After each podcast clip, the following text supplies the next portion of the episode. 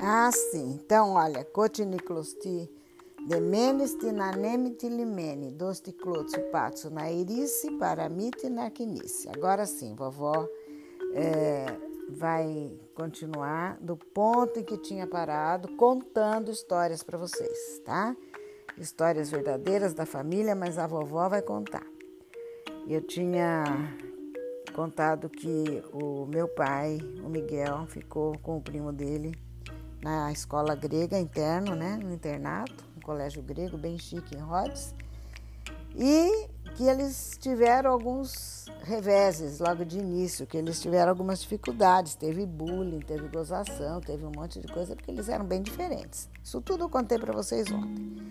Mas eles foram bem espertos e se esforçaram muito para aprender tudo rapidamente, para assimilar e ser mais fluentes na, na língua italiana, com as lições que eles já pegaram atrasados, com a maneira correta de se sentar à mesa, tudo diferente, mais chique, eles não estavam habituados, mas eles se esforçaram. E, e aconteceu que, assim, no primeiro dia, no, logo na manhã do dia seguinte da sua chegada, eles começaram a assistir às aulas junto com os outros colegas. E aí é esse esforço que eles começaram a fazer que eu estou contando para vocês. Mas nesse mesmo dia eles foram chamados pelo diretor que falou: olha, vocês têm que dar um jeito de pedir para suas famílias que mandem pijamas, escovas de dente, essas outras coisas que todos os alunos têm aqui. Manteiga, por exemplo, cada um traz a sua própria casa. Vocês viram que todo mundo come manteiga no café da manhã, passa no pão vocês têm que pedir para sua família mandar também, porque cada um traz a sua. Aí o Miguel falou assim para o diretor: tá bom, então o senhor permite que a gente envie um bilhete pelo ônibus que vai para Arcângelos? Aí o diretor naturalmente concordou e ele mandou o bilhete pedindo tudo que precisava, né? Poucos dias depois, chegou um pacote que tinha, vocês não vão acreditar, camisolas, camisolas mesmo, camisola que comprida, assim, dessas que mulher usa, banha e escovas de dente. Só acertaram a escova de dente, porque veio banha no lugar de manteiga, que acho que não estavam habituados, e camisola, porque ninguém usava pijama. mandaram, mandaram umas camisolas. Pois eles tiveram que dormir de camisola serviram outra vez de motivo de gozação. E, para não parecer muito, né, para dar um jeito de, de se defender, eles diziam: ah, isso aqui é nosso costume, é assim que a gente está acostumado lá. Aí é, nós fazemos do jeito que nós estamos acostumados, assim que se dorme.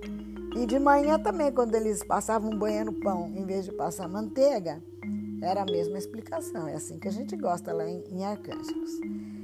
Mas, é, aos poucos, eles foram aprendendo a se defender, porque de briga, de enfrentamento e de defesa de si mesmos, os dois eram muito bons. Quando tinha um excesso qualquer, eles mostravam os punhos, se faziam respeitar e começaram a mostrar que eles eram muito bons de futebol também, muito melhor do que todos os outros que estavam lá. E aí eles passaram a ser disputados, todo mundo queria que eles ficassem no time, aí as coisas começaram a melhorar. Só que, gente, tinha um problema que o Miguel, o bisavô de vocês, meu pai, não conseguia solucionar. Ele estava fazendo xixi na cama toda noite, desde que ele chegou no colégio italiano. Ele, isso nunca tinha acontecido com ele, que já estava com 14, 15 anos, mocinho. E agora no colégio, talvez a, o estresse, a tensão e toda aquela mudança tinham mexido muito com o emocional dele, pois ele fazia xixi na cama e ele não conseguia evitar e começou a ficar num nervoso, começou a ficar. Ele não tomava mais, decidiu que não ia tomar mais água. E falou para si mesmo: Eu não vou tomar mais água enquanto eu não acordar seco. Olha, deu certo. Durante algum, alguns dias ele não bebeu água nem líquido de forma nenhuma e quando ele finalmente acordou seco, respirou aliviado. Graças a Deus. Pensei que nunca mais ia tomar água. Então você vê que as coisas acontecem e mexem com as pessoas mesmo. Aí passaram-se meses de aula, eles acompanhavam todas as atividades normalmente, fizeram amigos, aprendiam tudo, estavam felizes. E ele até era procurado, o meu pai, o bisavô de vocês, era procurado para ajudar os amigos nas lições. Manuel vivia alegre, estava tudo bom demais. Ele nunca havia, nenhum dos dois havia sequer imaginado passar tanto tempo nessa fartura. Que eles estavam ali nessa, nesse bem bom, dormindo em camas limpas, cheirosas, comendo do bom e do melhor, né? E se divertindo, sem preocupações, como jovens que nunca tivessem passado fome ou trabalhado duro nas montanhas. E agradeciam a Deus nas suas orações e, no seu coração. Agradeciam também ao tio Nicolau, que eles não conheciam, mas que eles sabiam que esse privilégio todo de estar estudando e, e melhorando, né, e, e tendo condições de melhorar de vida, tudo isso eles deviam ao a ajuda do tio. E eles se esforçavam para fazer jus a isso e acabaram sempre estando entre os melhores alunos. Notas muito boas sempre. Porém, sem que eles soubessem explicar por quê, nunca meu pai soube exatamente, não, não, não, contou por que que de repente, quando acabou aquele ano letivo, eles não, não voltaram mais para a escola, não mandaram mais eles de volta. A alegria de viver como privilegiados durou um ano só. Só que daí, quando ele voltou para Arcângelos, que é eu achei que já tinha contado para vocês, não contei, vou contar agora. É, ele ficou, em vez de ficar na casa do pai, ele ficou na casa da Nuná. Nuná quer dizer madrinha. Era uma irmã do pai dele, muito boa, muito boa, tia Caristula. E ele ficou na casa dela porque o pai estava morando na capital. O pai dele estava morando na capital, não em Arcângelos, mas na capital, em Rhodes. Eles se casaram uma terceira vez. Vocês lembram que ele ficou viúvo uma segunda vez. E dessa vez casou-se com uma viúva que já tinha filhos. Mas ele ainda teve mais uma filha com ela. E vocês? É irmã da tia Tuli, irmã do meu pai. Esse, essa tia vocês não conheceram, a tia Maritza, mas vão conhecer. E ela nasceu quando o meu pai, Miguel, o bisavô de vocês, já tinha 16 anos. E é aí que ele já tinha decidido que ia embora para o Brasil, a sua terra natal. Sabe, a, a vida tinha dado muita reviravolta, ele tinha passado um monte de coisa e perdeu a madrasta que ele adorava. Aí o pai não estava mais morando lá, ele já tinha ido para a escola, já tinha que, eh, visto que a vida podia ser melhor do que aquele é, aquela vidinha que eles tinham lá em Arcângel. Eles estavam com quase 17 anos, resolveu que era hora dele fazer a vida dele na terra dele. Ele era brasileiro, então eu vou embora para o Brasil. Mas quem disse que o pai dele concordou? Imagine, Tomás, Pedro.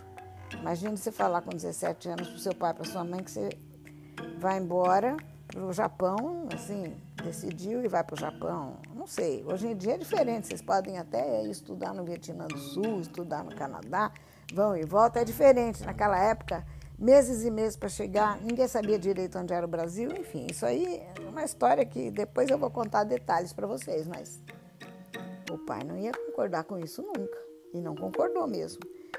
Mas ele insistiu, insistiu, insistiu e insistiu com uma firmeza, com uma determinação e, e por bem e por mal e enfim criou situações ali que coincidiu inclusive que o pai dele estava sendo chamado para ir para Atenas, sair de Rhodes também e ir para Atenas, que era a capital da Grécia e não da ilha só. E era para ficar ali ajudando o Nicolau a fazer intercâmbio de Exporta, uh, Nicolau exportaria café para a Grécia e importaria azeitona e vinho para vender aqui no Brasil. E, eu, e precisava do irmão mais velho, que concordou imediatamente de ir para Atenas. Aí que o Miguel realmente, meu pai falou: não, eu vou para o Brasil, todo mundo cuidando da vida, eu vou cuidar da minha também. E insistiu, insistiu, fez de tudo, criou situações viu o irmão que ele adorava, o Nico, é, sofrer muito porque era muito apegado ao irmão, né? E ele chorava e pedia, Miguel, fica aqui com a gente, onde que você vai? Fica aqui comigo, não, não vai embora, meu irmão, o que eu vou fazer sem você aqui? Ó, se você ficar, eu te dou uma dracma. Dracma era aquela moedinha é, dinheiro grego, né? Ele fazia de tudo, mas meu pai continuava inabalável. Eu não posso, tenho que ir, sou brasileiro, quero voltar para minha terra. E se achava né, já um adulto, com um pouquinho mais de 16 anos. E o irmão dele tinha uns 13 por aí. E aí prometia estilingue, prometia dracma, chorava, fazia de tudo para o irmão desistir, mas o irmão não desistiu da ideia de ir para o Brasil. E assim, sentindo muito, né? Ele também sentiu a dor da separação, da partida, mas uma, um impulso muito forte, uma certa pressa de se lançar nessa aventura que ele já vinha matutando nessa ideia de vir para a terra dele há, muito, há, um, há um bom tempo. E ele não desistiu da ideia. Então, com pouco menos de 17 anos por aí, ele decidiu que vinha para o Brasil e isso o vovó vai contar para vocês em outro momento. Tá bom? Por agora acabou a história, morreu Vitória. Quem quiser que conte, outra.